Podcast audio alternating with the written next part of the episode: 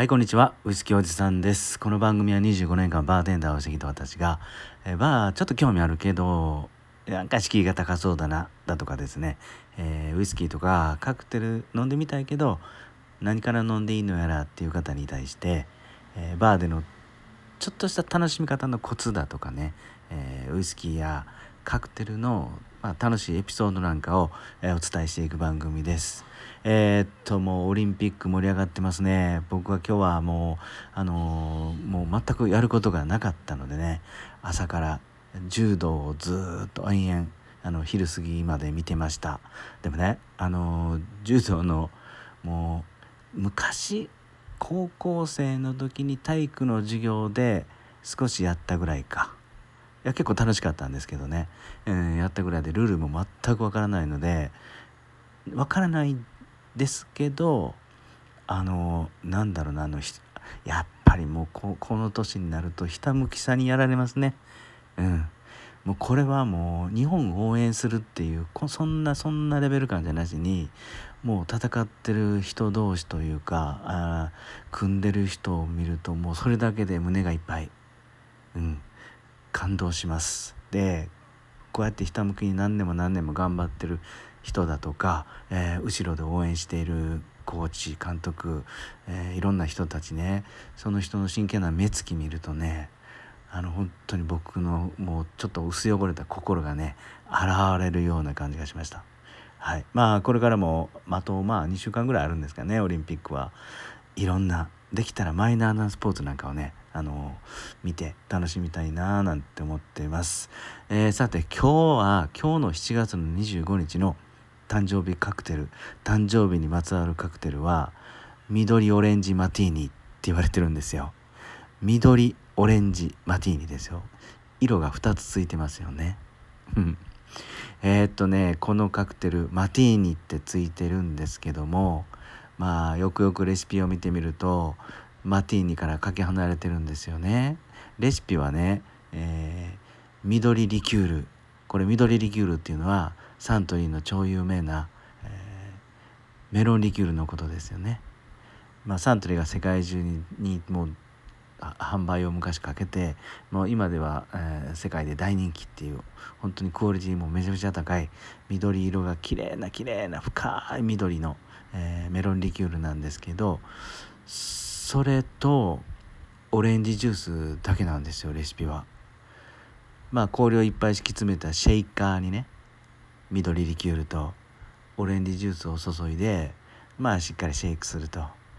そしてまあ6グラスまあ基本はあのショートカクテルのカクテルグラスなんですけどね、まあ、ロックスタイルで飲んでもいいのかなと思うんですがまあそんなカクテルなんですよ。まあ味は美味しいもうもうみんな飲める美味しい美味しい甘い、えー、すっきりした甘くてもすっきりしたカクテルだと思うんですけど、これなんでマティーニなんって思いません？いや僕はこれ調べたんですけど結局答えは出ずじまいです。うん、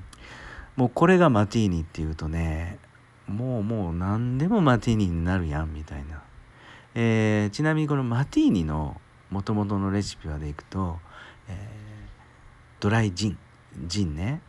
ジンと、えー、ベルモット。ワイン系のリキュールですよね、えー、苦よもぎがメインの。ベルモットのリキュール。それをステアしてカクテルグラスに注ぐと。ね。これがマティーニですよね。でいろんなねダーティーマティーニとかケイジャンマティーニとかマティーニの、うん、種類っていうかそこから派生するマティーニっていうのはこのスタンダードなマティーニからいろいろまあ何十種類何百種類もあるんですけどね。ただねベースはしっかりジンであったり、うん、あのベルモットがちゃんと入ってたりするんですけど今回今日の7月25日の誕生日カクテル緑オレンジマティーニは全くジンもドライベルモットもマティーニのかけらさえ見えませんと。まあまあそれはそれで置いといてね。じゃあマティーニってよくよくバーで楽しまれるマティーニ談義っていうのが一つあってね。これがですねみんなで、えー、バーテンダーさんだとかね、えー、お客さんと一緒に2人3人で誰が一番ドライマティーニをオーダーできるかドライマティーニってとことんドライにするのってどんなマティーニっていうのがあるんですよね。それはできるだけベルモットを少なくしていくんですよ。ドライっていうのは辛いねさっぱりしたものっていう意味だと思うんですけどジンとドライベルモットが混ぜ合わさったカクテル。スタンダードはだいたいジンが3でいくとベルモットが1の比率3対1の比率がスタンダードのレシピだとするとドライマティーニっていうのはジンが4ベルモットが1であったりね。だんだんジンの比率が大きくなっていきます。ね。このジンの比率が大きくなってベルモットを極力少なくさせればさせるほどドライマティーニはなるんですけどこれまだドライマティーニがあるんですよ。どんなことだと思います？もっとドライにするには。これがねこれがですねとうとうねドライドライじゃないわ。とうとうベルモットを入れない。ジンだけ入れてステアをしてカクテルグラスに注ぐ。そしてドライベルモットを横目でチラッと見てそのジンのストレートを飲むっていうのがドライマティーニの究極ドライマティーニの究極のスタイルだとされてきたんですよね。ただねまだまだ まだあったんですよ。まだありました。何にどんなんがあると思います？うん。ちょっと考えてみましょうか。はい。実はですねこれはジンのストレートはストレートなんですけどこれねベルモットもチラ見もしない。ベルモットを